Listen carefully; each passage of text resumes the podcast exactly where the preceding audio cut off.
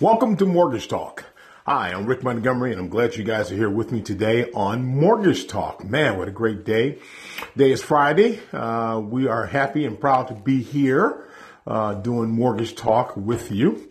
Mortgage Talk is streaming, baby. We're streaming nationally throughout the internet. We're streaming worldwide.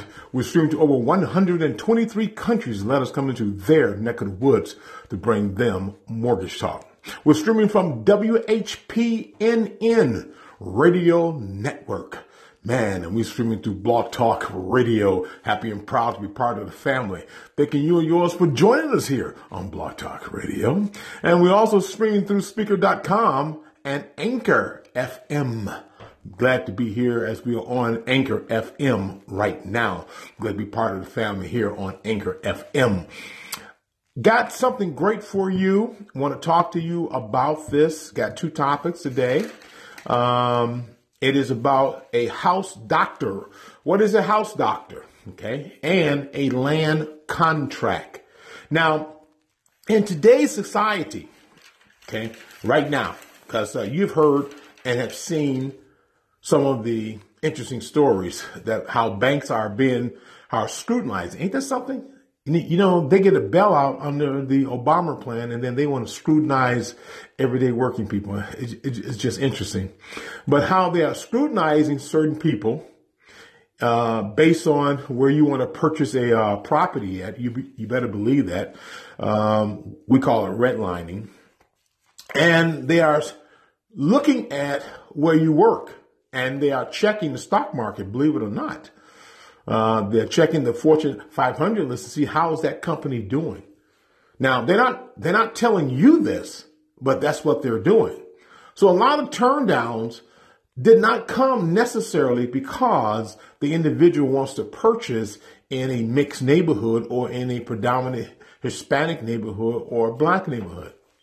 It, it came from the overall picture that the bank looked at is how well is the company that you're working for, how well are they doing? Now you may not know that, that your company is in a line to file a chapter 11, or you may not know that the company has been taking a bloodbath in losing.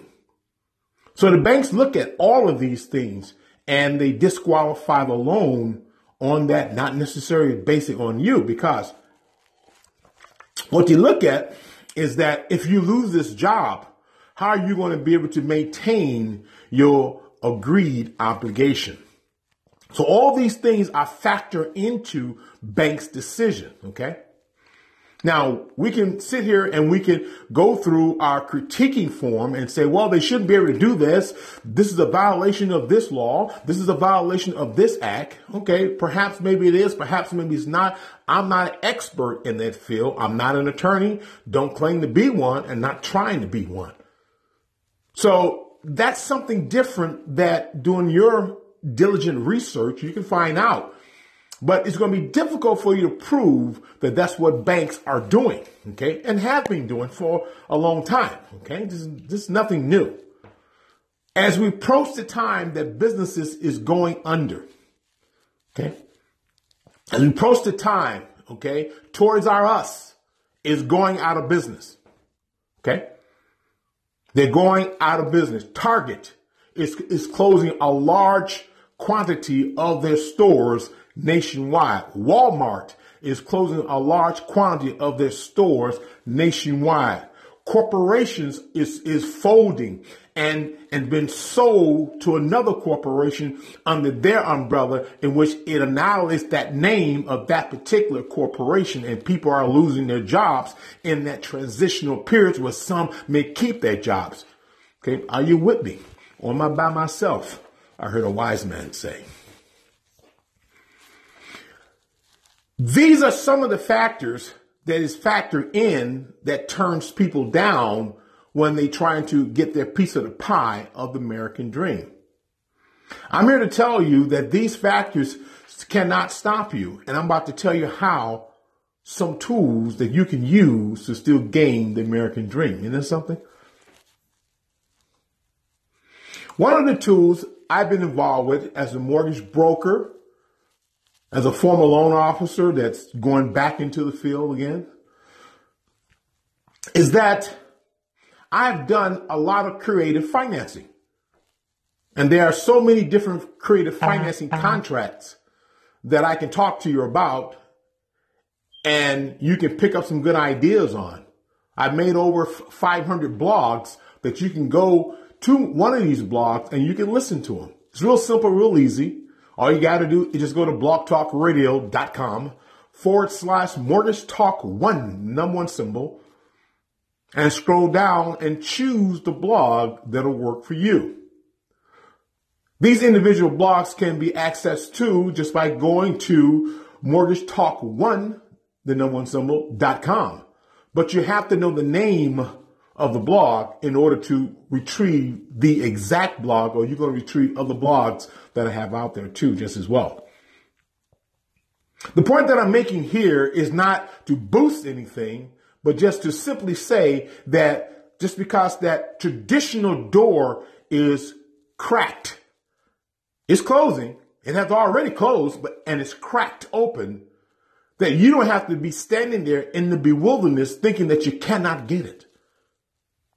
Some people that are African American and Hispanic feel that if I get a white individual, it, it, it, helps my chance. And in many cases, in some cases, I should say too, it does. But in other cases, it really does not. So there is a Russian roulette with that, with a higher percentage that you could, providing that both can prove that they can afford to maintain and when they check the Fortune 500 company, your company is not on the downslope. Okay. So other tools can be utilized. And this is where a land contract comes in. Now, in, now there are two different styles of land contract. If you look at it on the internet, you're going to only find one style. Now, I'm, now I'm personally am going to um, label it, identify it as land contract A and land contract B. Okay. And I'm going to talk to you about both. Because it's a contract and a contract is a negotiable instrument that is agreed upon by both parties involved or parties involved. So you can set a land contract to your liking and to the liking of the seller. Okay. You don't necessarily have to follow a traditional land contract. I'm encourage you to do research. And you can do research diligently by simply going to one of the greatest information center in the world, and that is the library. And you can back it up by going to another good information center, which is Mortgage Talk. And you can tune in because we're on every Friday at 8:30 p.m. Every Friday we're on. And you can get us through Anchor, Spreaker.com, as well as Blog Talk Radio. And soon we'll be streaming visually on YouTube and Facebook and Instagram. WHPNN Radio Network Studio is being redone and we're waiting for that and that's going to be very very soon and we'll be out there streaming. Now now of course we'll still be doing our internet radio okay while we on our social media. We may not be on all three while we're on there but we still are going to do our individual shows. Um, so you still won't miss anything. Now when you are looking at these instrumental tools to utilize to help you gain the American dream, you're going to find there's another tool out there that is called a rent to own lease agreement. A rent to own lease agreement. It is very similar to the land contract, but it but it has certain um, I, I won't call them flaws, but it has certain limited obligations in there. Well, you're going to find it to be almost the same as the land contract A was. Okay, now I'm going to talk to you about. But the rent to own lease agreement still exists and always have exists. Okay. But the two land contracts does. But if you go on the internet, as I mentioned earlier, you're only going to hear about the land contract B. That's why you got to go to the greatest information center in the world to really sit down diligently to do your homework. And then I, I, promise you, you will have a clear understanding of what you're doing. Yes, I thank you for listening to Mortgage Talk. And we're going to bring about some clarity here for you. Remember, we're under the umbrella of information where we, where we give you nothing but the facts within the facts, none of our own personal opinion, but just the facts. We don't try to reinvent the wheel. Okay. So I'm going to go into the rent to own lease. And I'm going to give you just my um, point of it. There are certain factors in difference with the rent to own lease.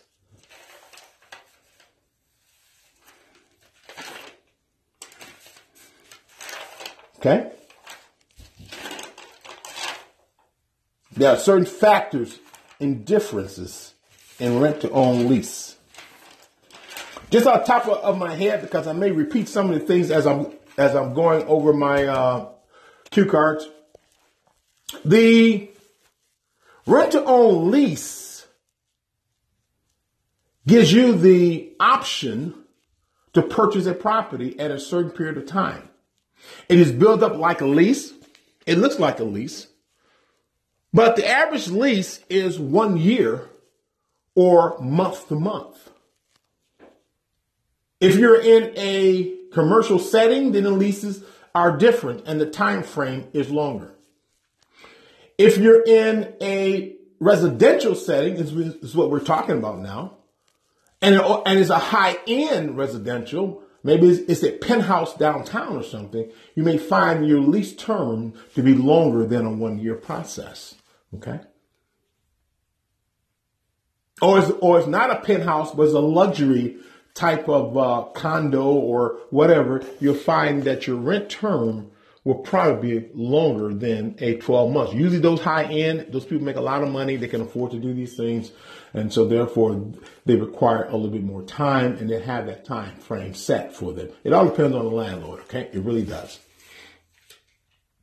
Under a rent to own, the term similar to the land contract could be two years, three years, or as long as five years. I have not seen one for five. I'm not saying that it can't be. Normally, if it goes to five years, it's simply because that the time frame of when it originally expired, uh, the buyer is required some additional time, and yet he was smart enough, or she was smart enough to put that in that rent to own clause. They were able to obtain some additional time that could have taken it to a five year point. I've never seen a, and don't recommend you to walk in and sign a five year rent to own. Same thing with a land contract. I don't recommend you walk in and do a five year land contract. Okay. It's just not practical. Right. Okay. You, you can utilize additional time if needed and make sure that you have the proper clause in there or, or addendum that can assist you in that in that point. And that's where you're going to find the difference between a lease, um, a rent to own and a land contract. Land contract will consist of a little bit more clauses than a, uh, than a rent to own will. Okay. You can also get your attorney to draw up a rent to own. That's always a wise choice to do. Or you can do it yourself. If you, if you, uh, done your research diligently, you're standing firm in uh, your square, you're able to do that yourself, and certainly you, you can do that. Or you and the seller can can come together and, and you all agreement with one. Regardless if if if his attorney or your attorney does it, you need to be knowledgeable of it because you may disagree with what's in it. And if that is the case, you want to be able, you probably will go back and forth to have certain uh, clauses deleted out of there. Okay to help give yourself a comfortable setting here. Okay. So the term, so the terms is usually two to three years on those type of contracts. Um, uh, same thing with a land contract.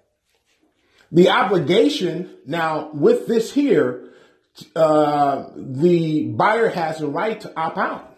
Okay, he can opt out anytime he wants. He can like, hey, look, I changed my mind, or or some predicted circumstances could have came about that the, that the seller and the buyer did not know anything about. Maybe that um, maybe the foundation was was later discovered was badly cracked and damaged. It was going to cost thousands and thousands of dollars to do, and that's a little bit too much that the buyer wanted to get involved in, so he can exercise his his opt to opt out of this thing, okay, easily. Now understand something here that like with any contract, there is a losing factor with a contract when you cancel it.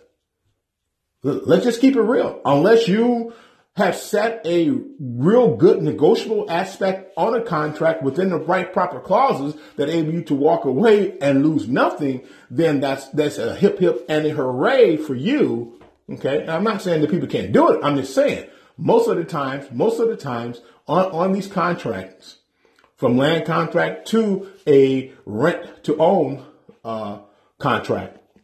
And there, there are going to be some kind of substantial losses by the buyer if he bails out. Okay. And she put a clause in there in case the seller bail out too, just as well. Okay. And, and I talked to you a little bit about that.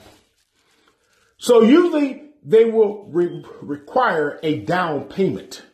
And those, and the down payment is not going to be nothing like five, six, seven hundred dollars. Come on. Are you kidding me? The down payment is going to be in the thousands. It may be 3000 or 4000 or 5000 down. Okay. And then your monthly payment that you make, a percentage of that will be used toward the purchase price. Now that's a tax incentive write off for the landlord just as well. He doesn't have to pay taxes on, on that portion of the money, by the way. Okay. And that's the same thing on the uh, land contract too. So if you happen to opt out, then the landlord can, can uh, keep that money. Okay. You, you forfeit it. You default. Okay. That's why it's important for you to put the right kind of clause in there to protect you. And one of the clauses is unexpected maintenance that is unknown by the buyer and or by the seller. And that's where the crack foundation could come in, you know, as a as a point. Okay, maybe had a lot of water coming in into the basement or something, and and and uh, and and landlord been been uh, uh, coming out there getting people to try to uh, uh, take care of that. He he thought it was a sub pump. They thought it was a clog. They did, did all, all kinds of things, and then later they discover that that the foundation is badly damaged. Okay could cost ten thousand, fifteen thousand dollars. Right. Depends on the size and, and, and, and the square footage of the home. Now that would make any buyer like, whoa. Now it, it can be used for a negotiable point on the sale price if you if uh, you want to take that responsibility. Or you may say, whoa, you know, no, no, no, I'm out. But you better have a clause in there for something like that, enabling you to retain and retrieve your initial down. Okay. So just, so just telling you that. Now, that's some of the differences of the rent to own. I'm gonna go into a little bit more, but let me just uh, uh, go into some of the fundamentals that I have here. Um, looking at the land contract and uh, looking at the uh, lease rent to own, because uh, in my talking, I'm going to be making certain comparisons between them as I'm going into. Okay, but I just wanted to open up the show just by giving you some of the differences of it. Okay, with the with the rent to own, the landlord holds all the responsibility for the uh, taxes, the insurance, okay, of of the property, the repairs. The landlord holds holds that responsibility, not you. Okay, all right. That's on the uh, rent to own agreement. Landlord holds holds all that. There's no tax advantages for you here on this. Okay, so so if you're looking for a tax advantages, you're not going to find it there. And depending on how you set the land contract, you won't find any tax advantages there unless you are doing what I call the land contract B. Okay, where you are on title. Ah, there it is. And then you can gain certain advantages of that. And I'm about to go into that in just a minute. So let's just start off um, making the comparison with the land contract and, and, and the rent to own. Start off with the land contract. Land contracts is a form of the seller financing. And again, these are good tools to utilize in today's tough market. So look at these tools too. These are good tools that you can utilize to try to get a home under this point too. There are other tools too, but I'm just going to focus today just on these two. So a land contract is a form of seller financing. It is similar to a mortgage, but rather than borrowing money from a lender or bank, the buyer makes payments to the owner, better known as the seller.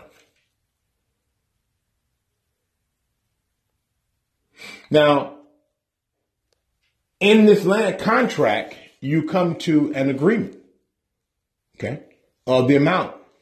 And that's going to be based on uh, what the mortgage is, and uh, uh, and that probably will include what his taxes and insurance is going to be, and and they'll be figured into that if he's a smart seller. It'll be figured into that. You may not be aware of all that. Uh, this is the figure that, that I agreed to do land contract on for $1,300, and I'll take 300 of that dollars and apply it toward the purchase price of, of the, uh, of the property. Okay. Now, at, that difference is what he can keep as a write-off. He doesn't have to pay taxes on that, but you get the credit for that under the land contract. If it's the land contract A, you, are getting credit for that, which is similar to a a um, a, a uh, rent-to-own lease. Under land contract B, like in both of the two land contracts, you're basically purchasing equity into the property.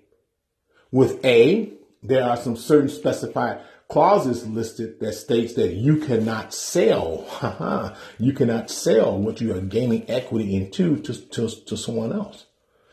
If you decide not to uh, purchase, you just bought equity into that under A. If you decide not to exercise, you forfeit the money. So in a sense, you kind of forfeit your equity. All right. Under, con- under land contract B, whereas you're gaining equity, you want to be able to hold a point of tax advantages. And so therefore you will insist that you be placed on title. Now, of course, the seller holds the control interest but you're now gaining a percentage. You're buying a percentage into the property, allowing you a certain percentage that you can have tax advantages right now. You've got to talk to a tax accounting on this one, and they can help set you up, okay? Help set you up real well and can walk you through and, give you some good explanations on that. Okay, that's why I said there's two different types of land contracts. That's why you gotta go to a library, man, the greatest information center in the world, and you'll find the, and you'll find these things out. You know, you, you got to understand certain things on the internet is good and true and wonderful. A lot of it is misleading. And so at the same time, you got to do your own research so you can get the facts, nothing but the facts. Remember that? So, so, but these are, these are the two differences. I'm telling this from a uh, mortgage broker point. I'm also telling this from a, uh, from a creative financing person uh, point. There are, there are two different types of how you can negotiate a land contract. Okay. With the A, if you opt out of the A, uh, you lose whatever down payment requirement, and and yeah, you can uh, also lose the money that you put in if it's so stipulated within the agreement between both parties. Maybe you may lose a percentage of that, or maybe you may lose all of it under contract A. In most cases, um, uh, you ask this guy to take his property or don't put it on the market. And so therefore you're obligated. Now, they are calling it like a payment, you know, like uh, the landlord is financing you. Well, yeah, because the landlord could, they can't add interest if that is agreed upon. Okay. Um, uh, you're going to pay me interest. So it all depends on how that land contract can be structured. Do you understand where I'm going with this? Of how you can structure it the way it's going to best benefit you. You necessarily have to follow a standard procedure, I mean, a standard land contract, and even on a standard land land contract, you know, um, uh, the, uh, some of these clauses are not in there. And so you can add clauses to them. You can take them and then revamp them and do them the way that you want. The seller is um, basically is acting like a finance because you can actually negotiate. Whereas the let's okay, let's do it this way. The seller is selling the house for one hundred and uh, twenty thousand dollars. Okay, uh, you have no money to put down, so the land contract that you worked out with the seller basically is going to be utilized to cover a down payment on there. At the end of the term, you will go and seek financing to cover the balance. That's usually how land contracts operate. But there are other factors that you can get a negotiable factor within a land contract. You know for a fact that with your income, that you're not going to qualify for a $120,000 loan. You're only going to qualify for an $80,000 loan. Okay? As long as everything stays at its pace, that's what you're going to qualify for. So you're going to be short, but this is the house that you want, you love. Man, this neighborhood I, I want to be in. Wow. But you're going to be short by $40,000. So you can then go to the seller and get the seller to agree to do a land contract in terms is almost like a second lien, is almost like a carryback to a certain extent, but it's placed on the land contract. And, it's, and in that period of time, for what you can afford to make the payments on, which, which would be more than $300 uh, uh, going toward that, by the way, uh, you're able to work that deal out that at the end of the term of that land contract, and that's why sometimes it can go to five years, um, you have been paid that 40000 up. But you also gain that 40000 of equity into that property, securing you on title to protect what? Your interests. You better believe me when I'm telling you this. Don't fall for the yoki doke and don't be on title, all right? Okay? Before you do any land contract, whether it's A or B, before you, and, and not, and you don't have to do it when you're doing a lease agreement. I recommend you do it even on, even on a lease uh, owner agreement. Have title pull. You better. Why? Well, because you want to know that the person that you're signing the land contract to is the sole owner of the property and don't share ownership of that property with anybody else. That's number one. Number two, you want to make sure that a clause is placed within that land contract that if something were to happen to such said owner, that it does not nullify the sale, that the that the executor of the estate must complete the transaction of the sale. Got me on that? Okay? That's to protect your interests. Three, when you're doing land contract B, you're building equity into it. So now you have a percentage of ownership of that property. So, so even if the executor says, hey, look, I don't want to continue this process with you. I just want to sell the property right now, right now, right now, and get out. With you, I got to go for another two years. But if you have a contract agreement set forth by the sole owner, and the sole owner pass away, under that contract agreement form and the clauses that you have the protection on, they can still be obligated to complete that transaction. Okay? You need to talk to an attorney when you are facing this type of clause. Okay? You need to talk to an attorney a real estate attorney. When you want to implement these type of clauses in the land contract it's to protect your interests nobody knows when when the great i am is going to call us. So you want to keep your interests protected. Even have a clause in there in case you pass away okay? You see, he don't know that you have $100,000 insurance on you and, and that the wife is going to have some bucks. So you want to protect this process because you a house for yourself as well as your spouse. So if something were to happen to you, this this process continues because she's not because she's listed on the contract too. So if one spouse fall, then it doesn't nullify the contract. The contract is not in a default. The contract continues to move on. And you got to put that kind of clause in there to protect your interests. And the internet is not going to tell you that. but a mortgage broker with experience is going to be able to tell you that. Okay? Or, or, or an investor, or, or even a real estate attorney. Okay? So you have to protect your interests in this process. Have a title pool so you know who, who, who holds the invested interest of the property, if there's any lien on the property, how much the lien is. Got it? And, you, and also you need to know how much equity that this guy got too. Okay? All right, there you go. Helps with the negotiation aspect. Okay.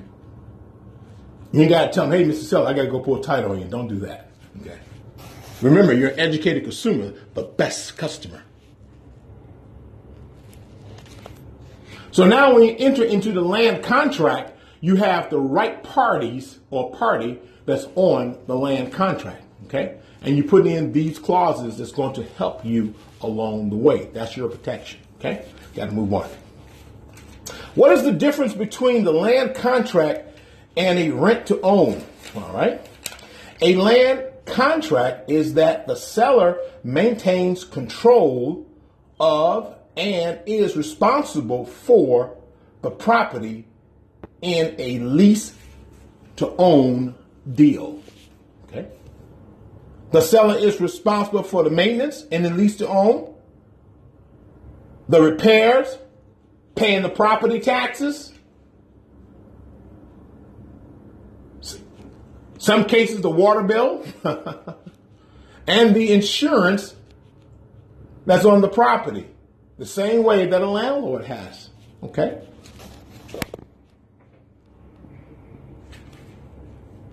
A lease to own or a land contract. A rent to own agreement, which is the same as a lease to own agreement, it's the same, which are similar but with Stop. A lease to own and a rent to own is the same in comparison to the land contract, which are similar both with some important differences. Both cases, the landlords are the type of, in both cases, the landlord is doing a type of seller financing. You know, and that's true. It is. Because anytime I'm going to, um, whether you give me money toward the down payment at the end of the term. This is why you find them 12 months, 24 months, because uh, maybe $5,000 is what uh, the seller, I mean, the buyer wants to put down. But he, but he don't have it. But he gonna live in the property. Can't give like uh, mm, uh, two for one. You're gonna live in the property, and then you're gonna work toward the down payment. Then at the end of the term, you go and exercise your right to um, get a loan and bring it in in that period of time. Make sure that you have a clause in there that will give you additional time for, for if you need it for whatever reason, okay? Uh, your identity could have got stolen in, in that process. So, so now you're in the process of, of uh, trying to clean up some things. That's going to cause you a, a holdback. It's going to set you back maybe three, four, six months. Okay. So you want to be able to have a clause in there that states that that such seller agrees to give you uh, 12 months, six months, nine months of extension when when requested by buyer. Okay? You may want to sweeten that pie a little bit too. All right. First try it if the seller says, oh, well, I don't know about that. I, you know, God, Jesus Christ. I mean, I, I, I gave you 36 months and holy Toledo, you, you know, now you, before we even sign this deal, you want to, it's, it's, almost like you're looking not to be able to meet that time frame. no, no, no, no, no, no, no. That's not what I'm saying here. Anything can happen in that process time. Well, I don't know. I don't know if I want to do that, says the seller. You know, I'm just not comfortable in in doing a contract and saying that I'm gonna give you some some additional time. Well, since we don't have a crystal ball, we don't know what's going to happen in, in the future. Anything could transpire in the future. I don't know what's going to happen. Okay. I could get injured and, and, and it may take me, it may take six months out of my time to rebuild myself back up again. Okay? But here's what I'm willing to do. Any extension time that is required, I, I would agree to pay an additional $200 covering that time frame in which that amount does not have to be applied to an equity buildup. Mmm, listen to what I'm saying here. Okay? Listen to what I'm saying. So what you're telling them is that I'm going to give you 200 extra dollars or 300 extra dollars. Okay? Or 500 extra dollars, whatever it is. Free. And you give me back nothing but the time. Wow. What person is going to offer that and be playing games and going to renege at the end? It's just not going to happen. You got money up as a down and you don't pay money over a three year period of time or you're about to do this, but you want to put this clause in there just in case. Okay? Do you, do you see what I'm talking about here? All right. No internet is going to tell you that. Okay? It could be an addendum to the contract or a clause within the contract. Right? That gives you your protection in that process. All right? This is uh, going back to this is a seller financing. This is good.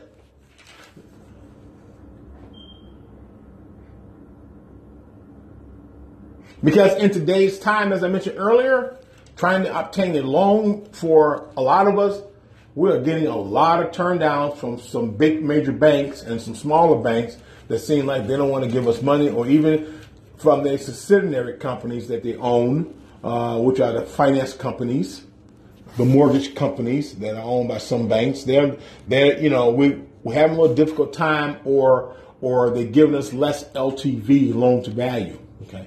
Making us put down even more money. They want a larger commitment from us. We're unable to, to give a large commitment in a lump sum. This is why a lease to own and a land contract can help make up for that. So now when you go back to them, you already got 40,000 invested into the property already. And, and now, and now gonna get a loan for the 80,000. Your chances of getting it is a lot better than, than what it was at first and providing that you haven't messed up the credit rating along the way, that everything else stays where it's at. And, and remember this, remember this. They're not going to tell you this on the internet. Remember this: you you must stay in a in a debt ratio factor of 2436. That means that all of your debt is at 24% it's been spent 24% of your income has been spent to pay your debt. To acquire this new debt will not supersede 36% of your total income. Okay? So always keep that in mind. 24 over 36. And that enables you to be able to exercise the land contract at its final stage. Okay?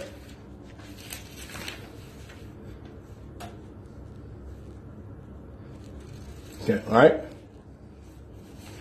In both a rent to own or a land contract, the buyer makes regular monthly payments to the seller rather than to a bank because you're paying the seller. Okay? Because uh, no financial in- institution, uh, you're unable to, to uh, get that. After a period of this specified time in a lease or in a lease sale contract, or uh, that the terms are usually two to three to five years, and I mean, if, if there's an extension, it's highly unlikely. Uh, same thing with a land contract, as I mentioned earlier. The buyer pays off the balance of the sale price by taking out a regular mortgage uh, on the property to, to pay off the balance.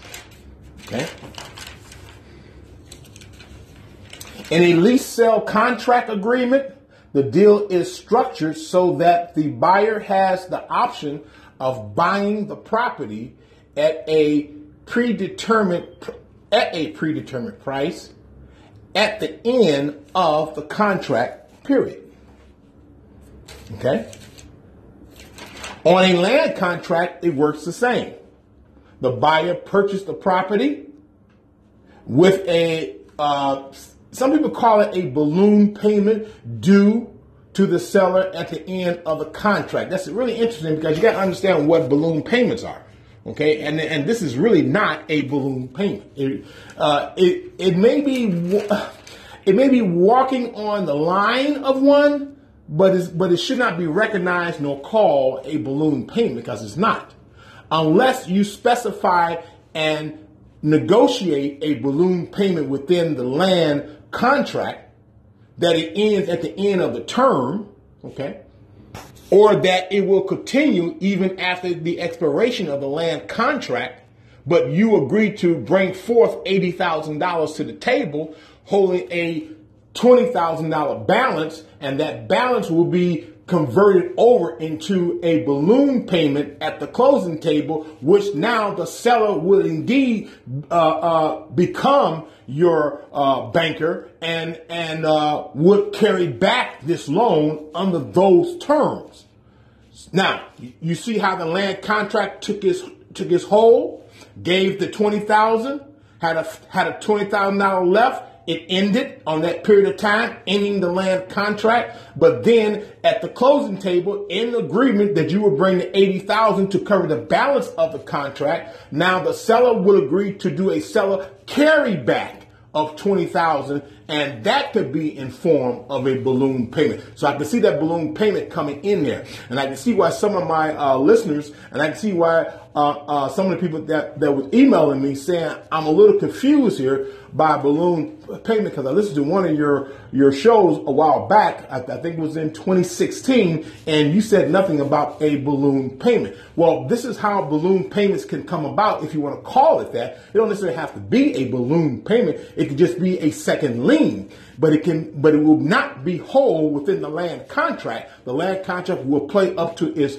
its potential period of point. It would come to an end. And then in that, under that agreement, in that clause of the land contract of that agreement, that you agree to, uh, to exercise by bringing the 80,000 and bringing the proof of an approval to the seller so the seller can have all this. Then at the closing table, the seller would agree to do the carryback. And keep in mind, that must be approved by your lender that's going to loan you the $80,000 that you can have a second lien. Because they're going to make sure that they're in first position. And the seller carryback can be in a second position. Okay? Now, can I do a deal? Let's just say this. Okay, this is real interesting. Let's just say that the bank says no It's going to send your debt ratio a little bit over what we care for it to be. So at the end of the land contract term, you can you cannot afford to up the land contract to cover this. Okay. But you and the seller came up with an agreement. Okay. So the seller agrees that, that twenty thousand dollars is is uh he's going to take it off the table and, and take it back in a personal carryback with you. Okay. Now, seller got now, now you got to be careful now because keep in mind at the at the closing table the lender gets a copy of everything, and the, and the lender only wants itself to be on title and nothing else.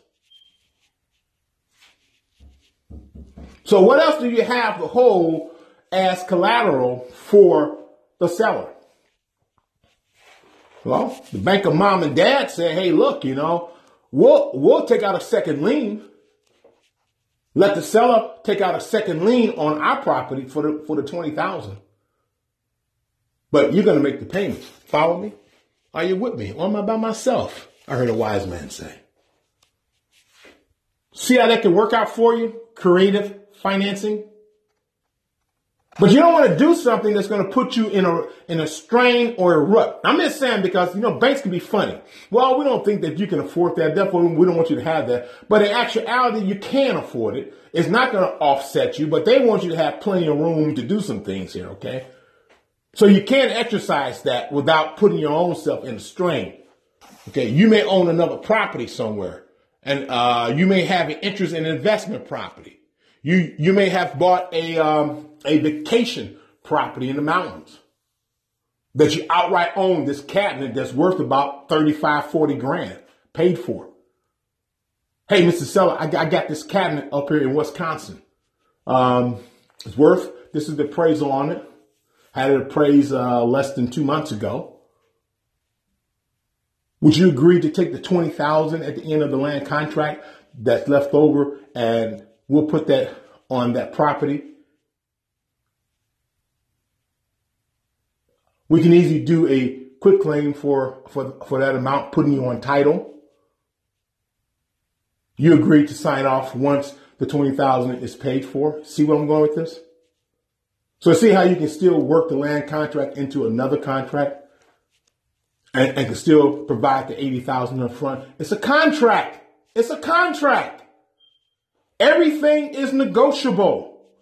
Don't ever get caught up in a traditional setting where you run into this traditional brick wall and think that all the other things that you heard about um, negotiable financing or what you heard what you heard about that is just what it is. No, it's not. It's actually true. If you have a willing seller that's willing to work with you and willing to sell, okay, you can do that. Not all sellers is going to agree. Okay, not all sellers are going to agree, but a lot of them will. You know what you have before you even do the land contract. You know where you're going to be at before the land contract even expires. You know whether you're going to be able to, to, to pay that $40,000 with what you're given, and so does he. So you've already predetermined and pre-made that agreement. You've already provided the information on the house, on the cabinet that's in Wisconsin. You've already got that agreement going. He's going to have his attorney draw up whatever the necessary forms are. Okay, the uh, quit claim to put him on the property there in the agreement that, that once you pay off, okay, they will release that. It doesn't necessarily have to be a quit claim. It could be a loan agreement that would bond him to the property. That if you default, he can take over the whole property. You, are you following me on this? His attorney can do that. Your attorney can do that. Creative financing without attorney, then you can work with a quick claim and, and uh, use that as an aspect. But most of the time, att- attorneys may do both. They may do the loan agreement on that. Okay?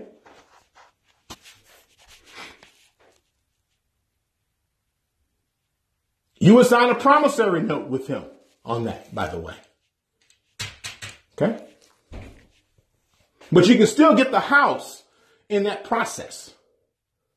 Just use some creative financing here. That's all. All right, gotta move on. So,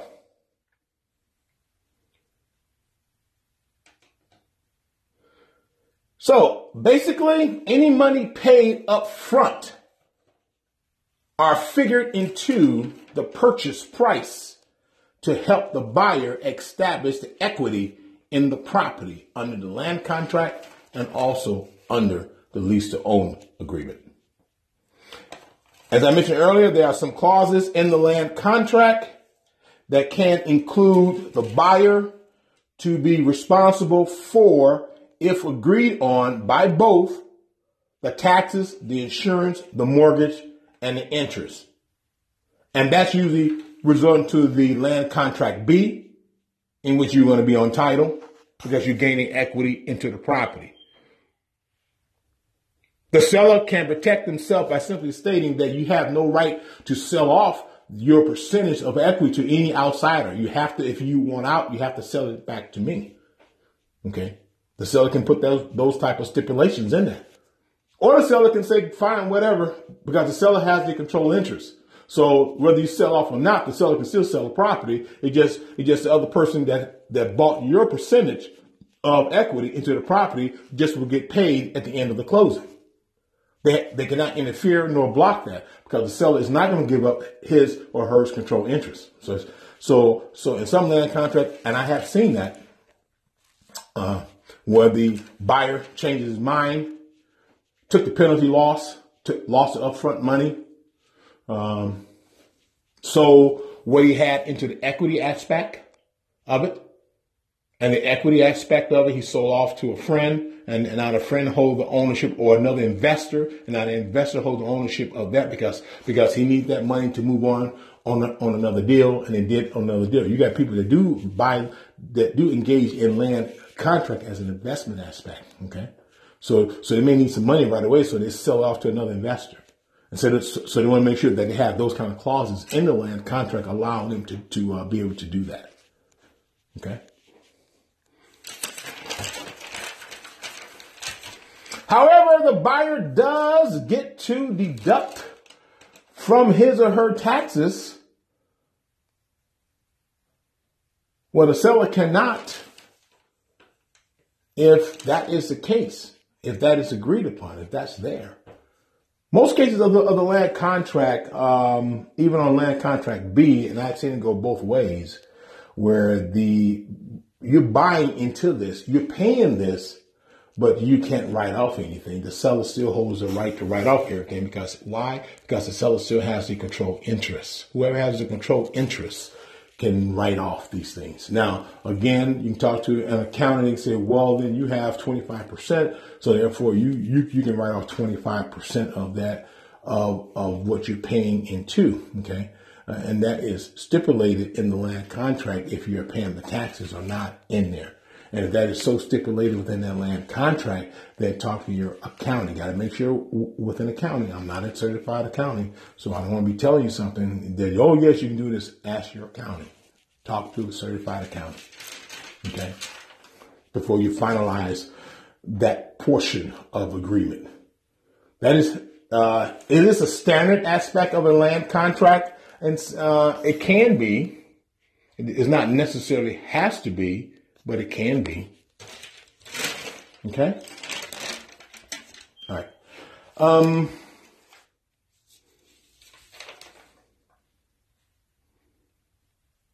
I want to go into under the land contract and then I'm going to go into the house doctor. A land contract. What is a purchase default on a land contract? What is a purchase default on a land contract. A purchase default is what ensures that the buyer will not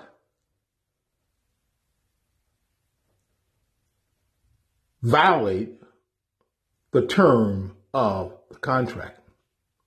Generally, purchasing, generally, a purchase default can include if the if the purchaser is late in making a payment, the purchaser has a notice period to redeem the default.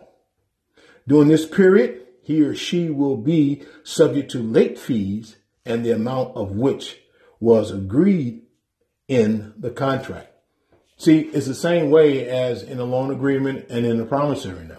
Okay because uh, anything can happen. I mean, we'll assume that you're going to make your payments on time, but what happened if you don't? What happened if you don't? Okay, the seller don't have time to be playing games with you. So these these type of uh, clauses is standard in a land contract, and and indeed will, will, will be spelled out clearly in a land contract of the amount that that'll be paid. Can a land contract contain interest? Well, it will if if we do uh, land contract B, whereas you're not just putting money down toward the down payment, but you also are putting money down, uh, uh, eating up a hunk of the equity because you know you're only going to qualify for eighty thousand and selling the house for one hundred and forty. Okay, so therefore, or, for hundred and uh, whatever to equal to forty was that uh, for hundred and uh, twenty. And so therefore he may, the seller meaning, may attach some interest in that process. Okay, so that's where your interest can come in on that end. Will it come in on you just um, doing a land contract and at the end of the term you have the 3000 or the 5000 to, to put down? I would not negotiate interest on that. Why should you? It's tax-free money for him. You don't have to pay taxes on it. That, that's the advantage aspect. So why would you want to award him some additional interest? I wouldn't agree with that. I wouldn't. It's up to you. You can if you like, but you know, that's up to you. So, you, so you're going to find these clauses in the contract in case you default. Okay. The purchaser failed to redeem the default. Okay. So the seller has the right to reinstate this agreement if the purchaser can cure the default. That's a clause point. The, the seller has the right, not you. You defaulted on this contract agreement. He doesn't have to reinstate this.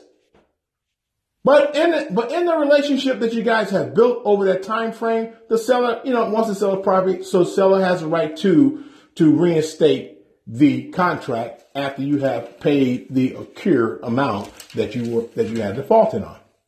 Insurance. In most cases, the seller will be responsible for insurance on all of his or her personal items that the purchaser will be responsible for insurance for his or her own personal items. Okay? Land contract, often described by other terminology listed below, is a contract between, what's a land contract? It is a contract between the buyer and the seller of real property in which the seller provides the buyer financing in the purchase. And the buyer repays the, the result of the loan in installment over that period of time agreed upon in the land contract. A land contract is a form of a seller financing. It is similar to a mortgage, but rather than borrowing money from a lender or a bank, the buyer borrowed the money, well, didn't borrow any money, but set an agreement to pay as if he did to the seller until the payment is done in that period specified in the land contract. Okay. Then he execute the land contract and close the deal at the closing table by, by obtaining financing from a financial institution and bring forth the balance of the money that is due. Okay? That's your land contract. That's a great tool to utilize. Um, in some cases, when you find that maybe there is a repair that needs to be done and you're on a land contract, and you're uncomfortable with doing that repair because it's going to drain some of your money. And so you don't want that, but you still want the house. I'm, I'm, I'm caught in a, in, in a, uh, paradox here. I'm in a 2020 here. What do I do? What can I do? How, how can I make this happen? The seller, I mean, the seller gonna have to pay for this. I'm not gonna pay for this. Okay? There's nothing in the clause in the land contract that I signed that says that I will be responsible to pay for this. He's responsible for all, for all repairs. So stipulated in our land contract agreement. Well, then what you can do is, hey, Mr. Seller, don't worry. Okay. I still, I still want the house. You fix the repairs on that. Okay. We'll just switch this land contract over to a lease agreement. Same functional point, I will exercise my right at the end. Okay.